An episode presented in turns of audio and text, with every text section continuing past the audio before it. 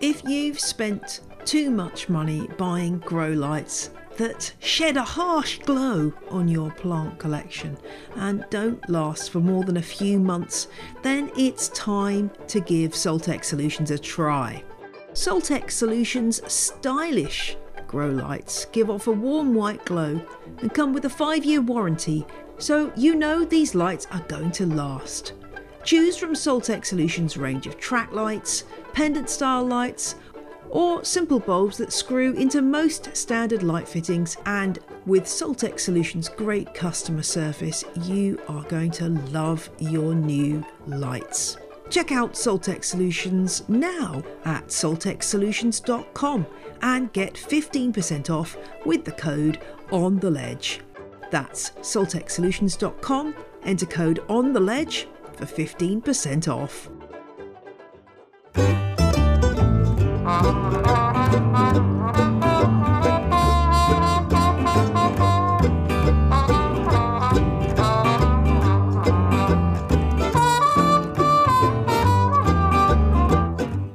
Need more planty chat in your life? Don't worry, I'm here. On the Ledge podcast, episode 225, let's go! Welcome to the show.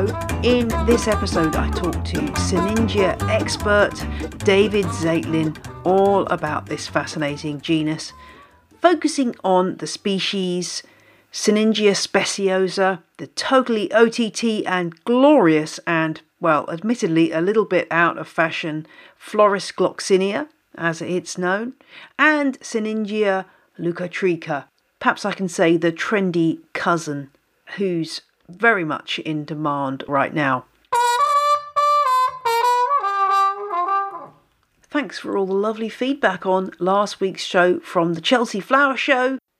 And thanks to Diane for becoming a legend, joining Patreon this week. And Diane has unlocked lots of extra content, including the first 50 episodes of On The Ledge ever made, which are only available to Patreon subscribers at the legend and superfan level, and lots of additional episodes in the form of an extra leaf. And there'll be a bonus episode with my guest today, David Zaitlin, coming out in a few days' time. No question of the week this week, but do get your questions to me because there's a Q&A special on the way. And thanks to Greg, who got in touch after listening to episode 222 about interesting houseplants making their dent in the houseplant scene. He told me about a plant that he has come across called Argylia radiata, and this is a plant from Chile and Peru. It's got beautiful orangey red flowers and copes with pretty harsh conditions, not a lot of rainfall and hot temperatures in the summer, and can survive down to about 2 degrees Celsius in winter. So it's an interesting plant that's being posted as a potential houseplant. It's got a big tuberous root, so that helps it to survive when times get tough during the dry season, when it can just retreat into that large tuber. As Greg puts it, during months of intense drought between rains, it lies in wait as a large underground root. When given water, it sends out new above ground growth. And Greg found one in a nursery in Northern California called Annie's Annuals.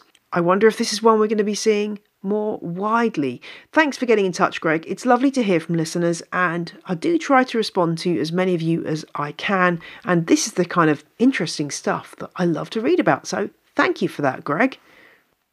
But now let's talk Sinningias and a bit of background before we start. For those of you who are not overly familiar with this genus, it's part of the Gesneriad family, which includes things like African violets, Streptocarpus, Primulinas, Petrocosmias, Calerias, the list goes on. And there are many houseplants counted among this family. Most of these plants are loved for their flowers, but sometimes they have pretty nice foliage too. And the two species that we're going to focus on in this interview are Sinningia speciosa, which is sometimes called the Floris gloxinia. It's not a gloxinia, that's another genus of the Gesneriad family, so the usual confusion with names. But Floris gloxinia is a rather interesting plant. It's not very fashionable. I'm hoping, and in fact I'm leading a one-woman campaign right now to get this plant back on plant shop shelves because I think it's amazing. It's grown for its incredibly large, incredibly over-the-top, velvety flowers. It's got large, fuzzy leaves, a bit like an African violet, but bigger, and it grows from a tuber. Maybe this is one of the things that puts people off, but it goes dormant, and then you keep it cool and dry until it resprouts. So I suggest if you want to go and check out this plant in the show notes, I've put some pictures in there of some cultivars of Sinningia speciosa. And the second species is Sinningia leucotricha. This is a plant that is becoming more and more popular. One of its common names is Brazilian edelweiss. And it's got these incredibly furry, pubescent, silvery leaves, tubular orange flowers or red flowers. And again, it grows from a corm or tuber. And there's a whole band of people who absolutely love these plants. So the range of these plants is mainly in South America, so Dave's going to fill me in on how these plants grow in the wild and why they're just such fascinating plants to bring into your home.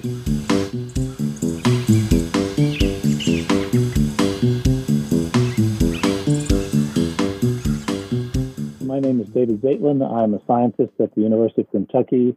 I've worked as a plant geneticist and plant molecular biologist for a very long time. And I was fortunate to be able to mix my personal interest in Sinningias with my professional work as well. I've grown plants for many, many years. And I think I bought my first Sinningia when I was in college, for the year that I went to Cornell University. And I've grown just about every species that's become available. And I've been to Brazil half a dozen times. I think 5 of those I went on field trips. And so I've seen them in person, and I've done quite a bit of plant breeding and some genomics with Sinningia. Dave, I'm so excited to have you on the show to talk about this wonderful genus. But let's start off by defining our terms. What are Sinningias? Where do they grow in the wild? And what marks them out as a genus? The center of diversity of the genus is Brazil, particularly the southern part of Brazil along the Atlantic coastal forest. There are a few species of about, well, I like to say there's around 75 species. The genus expanded rapidly in starting in around the very late 80s or early 90s, mainly through the efforts of the botanist from Switzerland named Alain Chaton. He not only has discovered many things and named new discoveries, but also he made new combinations taxonomically and just reclassified things, Sinningias that were basically misclassified. And most of the species are found in Brazil. There are a few species that range outside of Brazil. One particular, I think it's Sinningia incarnata, unless I'm wrong. It's a tall-growing species that I think grows as far north as southern Mexico. So basically, they're New World tropical plants.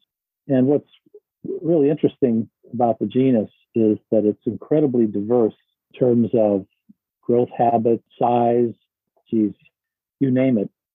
Sinningias range in size from some of the very smallest of terrestrial plants to species that can be a meter tall or more.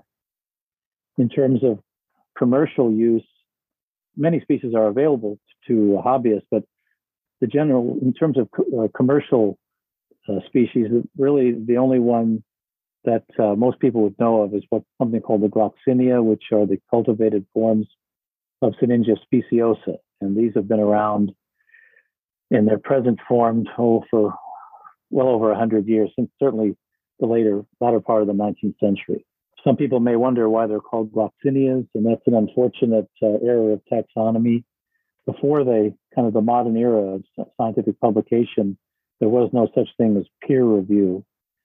And so in the 18th and 19th centuries, people would discover new plants, bring them back to their institutions, look at them, see what they thought they were related to, and then possibly give them names, put them in a genus. And so that's what happened with Sinningia speciosa.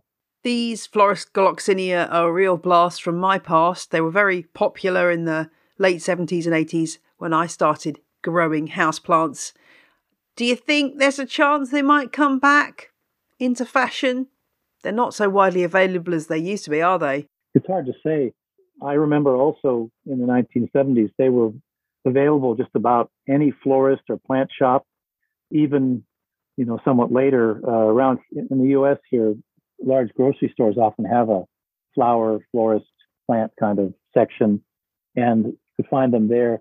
Now we see them, we might see them here around commercially grown ones around Mother's Day. And it's kind of funny. I mean, there has been a lot of development, a lot of breeding work in this species. Some people may know of Charles Lawn, who is a longtime breeder of prize-winning gloxinias in Australia. He passed away a few years ago, when he, I think he was 95 or 96. Much of his material is still available, at least as seeds. I will say that if you look on Facebook, on some of these plant groups, there are plenty of people who are growing. In fact, there are several groups on Facebook that are devoted specifically to Sinningia speciosa and as gloxinias as the cultivated form as well. So if you look there, it doesn't seem that there's much of a lack of interest. But commercially, if you want them, you either have to give them a seed or mail order them. It's not like Streptocarpus and other Gesneriaceae genus that are so very popular, and certainly in Great Britain, the Dibleys in Wales, right? They grow zillions of them. Yeah, and looking on social media, I can see that they're still seem to be popular in places like Iran and Russia and parts of Eastern Europe. So they haven't gone away entirely. And I'd love to see them back. They're just so delightfully over the top.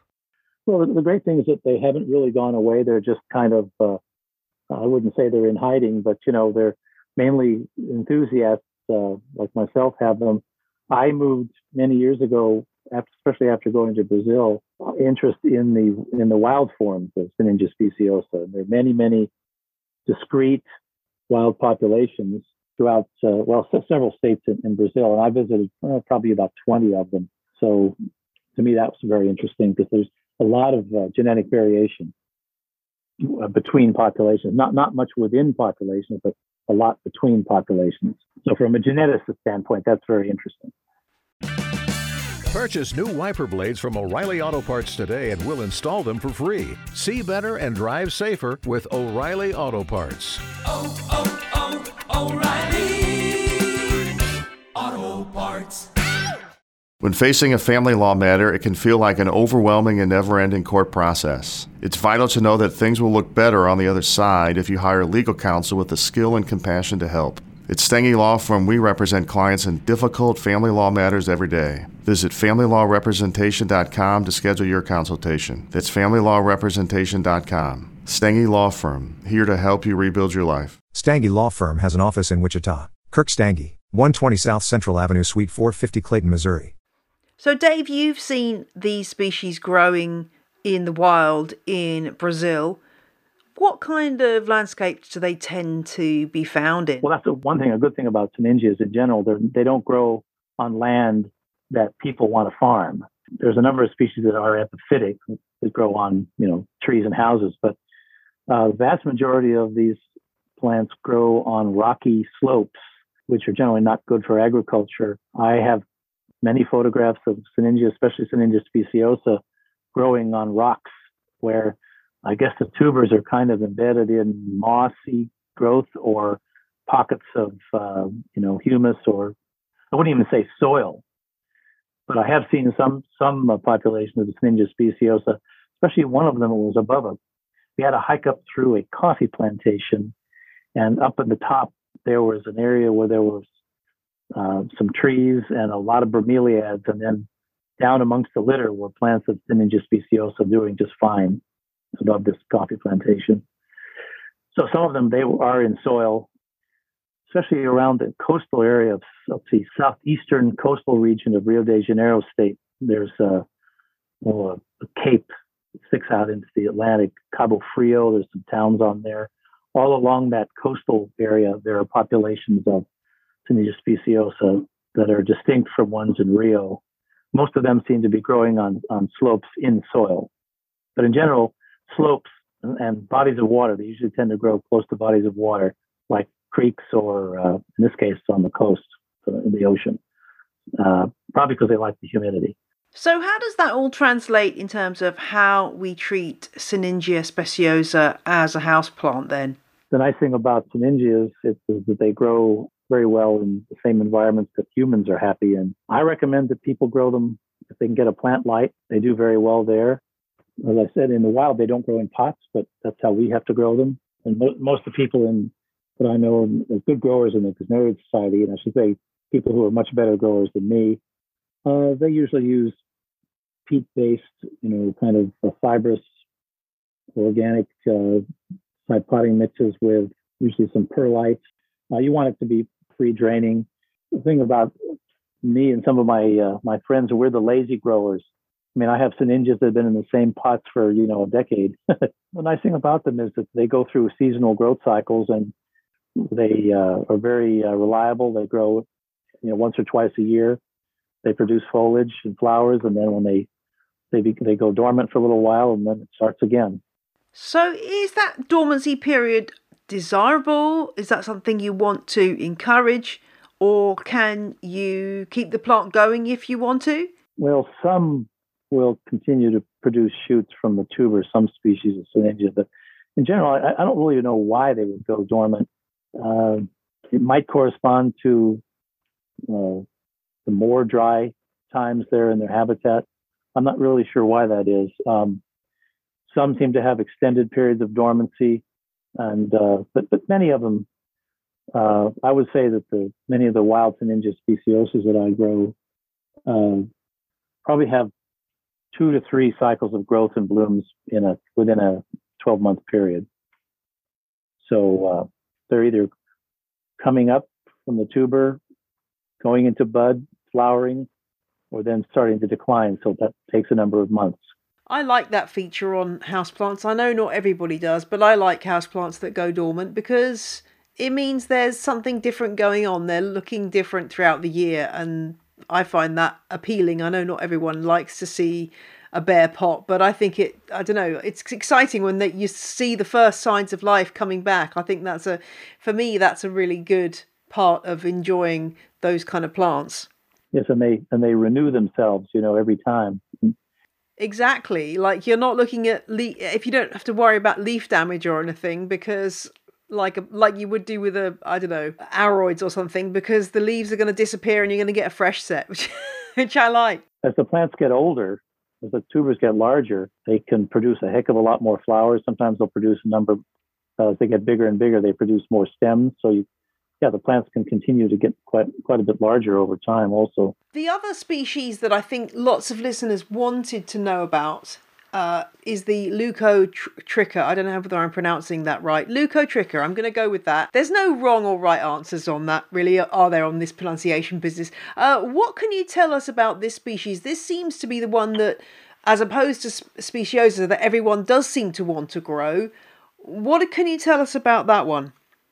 Well, okay, it comes from, I believe it's in the Sao Paulo state, grows on rocks around waterfalls and things like that, places that are kind of inaccessible to most people. It hasn't really fallen out of favor. It's always been kind of there. I don't have it at the moment, but I know many people in the Gesneriaceae Society grow it, and it's very long-lived. I think I know somebody who has a 30 or 40-year-old plant at least. Now, where you see it in this country is if you go to big cactus and succulent shows. For some reason, they grabbed onto it many years ago because they like, many of those succulent growers like caudexes. You know what that is? Big, thick, swollen, usually water-storing stems, and they call that tuber of that Sinningia leucotricha, they call that a caudex, which is probably incorrect. But when they get nice and big and you raise them up above the soil and put the thing in a big, expensive shallow, like bonsai type pot. They look pretty impressive with lots of stems on them. For some reason, the cactus people insist, I think even to this day, on calling it Rexinaria leucotricha. Rexinaria was it's a defunct genus that was actually, I think it was officially absorbed into Sinningia about 1973. And so anyway, sometimes you still see that name in the succulent world, but it's a very nice species. And to my knowledge, it's pretty much only propagated through seed. It's not one of the species that you can take a stem off and root it, or root a leaf and get a tuber. Not to my knowledge, it's best grown from seed. And they usually take a couple of years, I think, to get to the point where they'll produce a big, show of flowers. But older plants can be very, very impressive. It's still available from seed. I should say that the Mauro Peixoto, the Brazilian plant enthusiast, who he runs a website called Brazil Plants. I know that he has several wild collections of it. You can get a seed from him.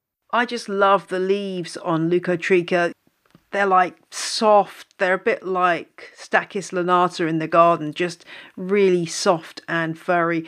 The flowers, sort of those red flowers, are nice, but it's the leaves that do it for me. I think a lot of people like the combination and those really soft bunny ears when they first start growing. One other species of Sinningia I wanted to ask you about was Sinningia bullata, which has this incredible corrugated foliage. What can you tell me about that one? Yeah, bullata, there's the word bullate. That's that quilted corrugated, that describes the leaf surface, the way they're kind of incised there. And that's pretty unique among Sinningias. And it has a really nice, very lovely orange tubular flower with, unlike leucotricha, the petal lobes are larger, so it's a bigger flower. And it grows it's an island city called Florianopolis. It's pictures from the wild. It grows kind of a chain of tubers, kind of coming down a rocky slope or a cliff, and so that's why in cultivation, you just can't make it be a nice pot plant. You can grow nice specimens of it, but it's not going to be a nice tidy rosette. It's going to ramble around a bit. Well, but there's another wrinkle here. And like I say, it's been in cultivation maybe 20 years. It's pretty easy to grow. I have a big old one here. It makes a nice big fat tuber. And sometimes, especially if you have it in a greenhouse, it may never really be without foliage or flowers. Stems will produce and the old ones will die off. But in 2014, a young fellow in Brazil, Gabriello Emilio Ferreira, I don't remember where he was a student, but anyway, he's very into Sinningias. He found a population of that at least 200 kilometers south of the original one, and it grows in a canyon a little bit inland from the coast, where the plants grow on kind of ledges and rocks, many of them in full sun, and so the very high light levels. But interesting, that form from that area does not really ramble at all. And I recently got seed of that, and I have some growing. For some reason, they haven't flowered for me, but they definitely do not have the growth habit of the original collection. So what I intend to do is to cross the two, because it looks like the original one may be a lot more floriferous, and then just select out in the F2. I'll self-pollinate the hybrid between the two forms and get the F2 generation, and just look for a tidier growing, highly floriferous version, because the leaves are very, very same. They have, what trichomes are? Leaf hairs. Yeah. So on the undersurface of the leaves and along the stems, these things are just as woolly as they can be. And so both forms seem to have that, which may have something to do with protecting the plant from high light or levels, or from some kind of something that might chew on it. We don't really know. but they certainly have extravagantly developed trichomes. Yeah, there's still so much we just don't know about a lot of these species, isn't there? I mean, most plants have not been studied, and the funding that's available to study plants is mainly for plants that we eat, you know, crops, and maybe forestry and other applications. But one thing I forgot you'd asked before about Sinningias in the wild, other plants you find with them. And like I said, these plants are adapted to grow mainly on slopes and on rocks. They don't apparently compete well with fast-growing things like grasses. They'll get swamped out. So that's why they grow, maybe where they go, they grow where they do.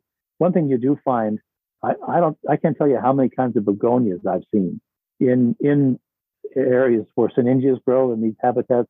And also, surprisingly, you'll find cacti that some of these kind of cereoid type cacti that will, I don't know, I guess a seed finds, you know, germinates in a crack on a rock, and then you've got this cactus sticking up out of the rock, and then there's Sinningias growing around it. And also you find a lot of spike moss, you know, Selaginella. Yeah, find a lot of those around there. Sometimes I think Sinningia's tubers are embedded in those spike mosses that have been there for a long time. So we're talking about rocky landscapes for a lot of these Sinningias in the wild. I wonder how that relates to watering in the home setting. I know a lot of people do wick watering. I can't really say. I've never wick watered, but I know many people who do. I would just tend to keep it damp.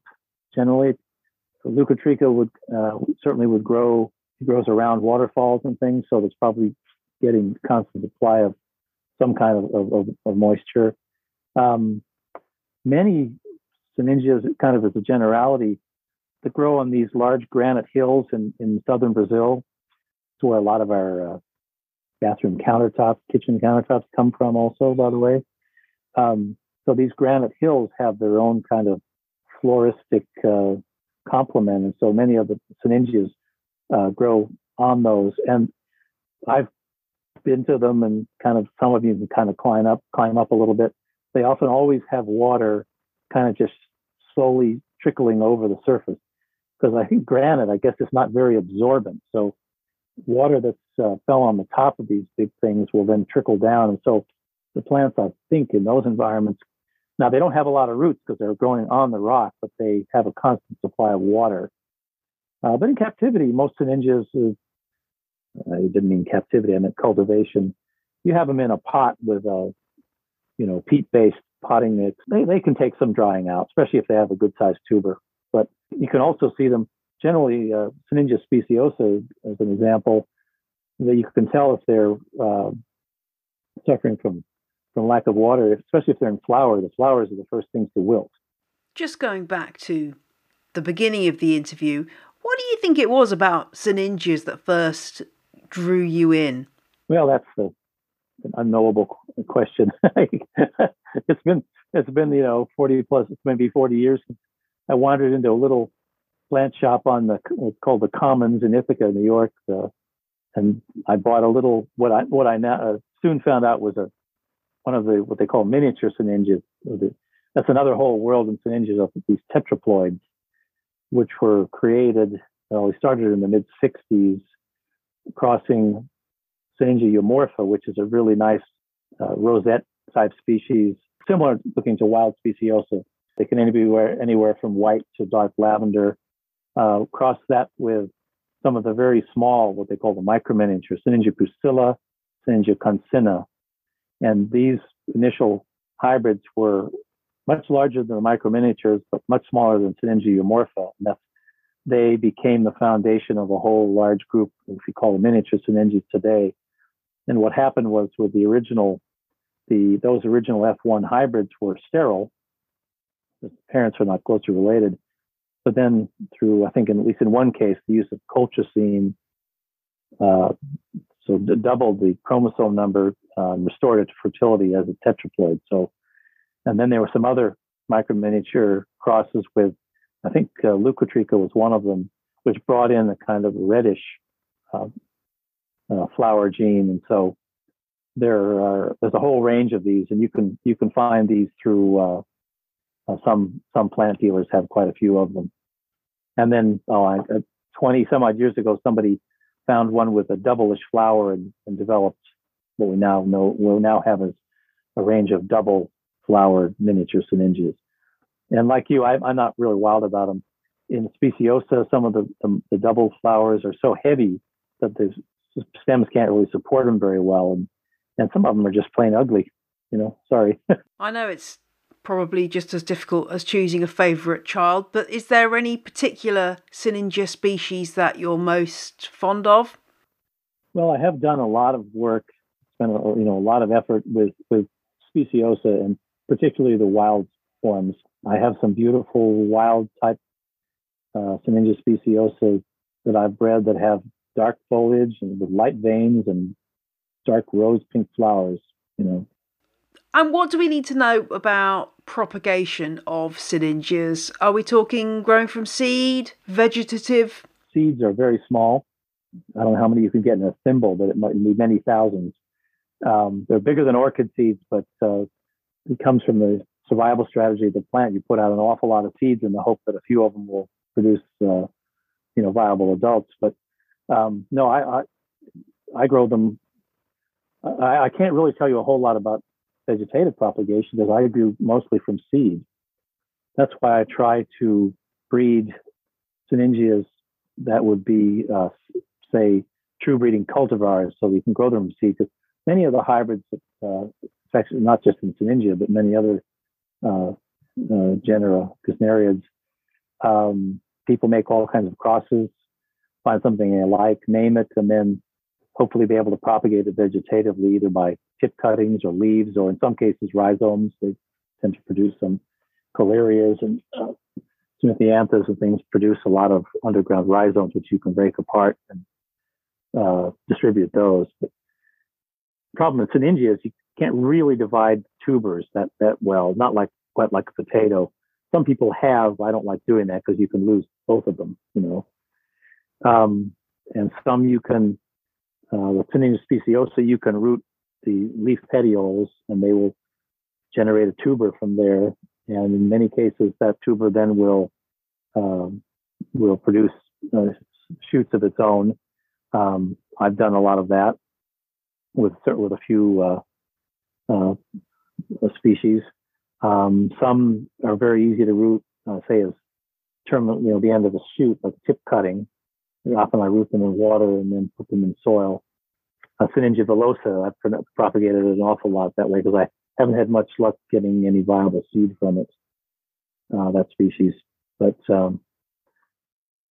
I prefer growing from seed. So that's where growing from seed is, in Sinningias is where you should have a fluorescent or some kind of plant light, because you can give them, you can do it inside, you can give them very even temperatures and a supply of light. They need humidity, and once they germinate, when they first start getting maybe their first sets of two leaves, the first or second set, then you can pull them out.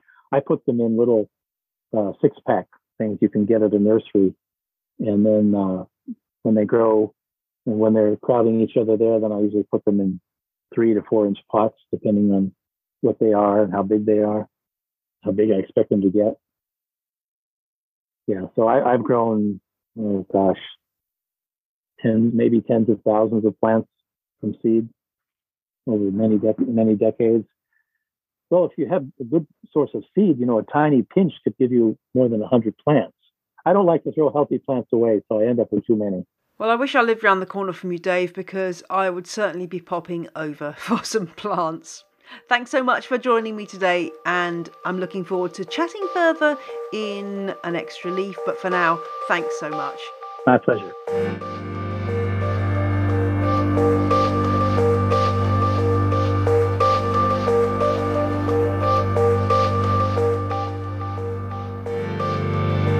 Thanks so much to my guest, David. That's all for this week's episode. Do remember to send in your questions for the Q&A special, and subscribe to The Plant Ledger, my email newsletter. There's a new edition out today. Until next Friday, have a great week. Bye.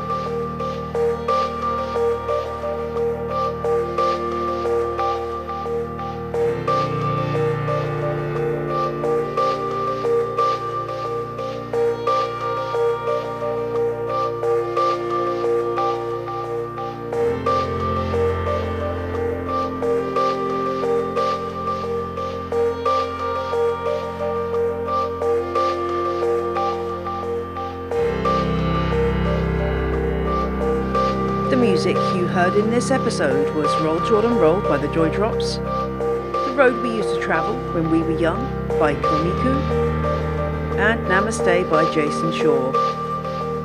All tracks are licensed under Creative Commons. Visit the show notes for details.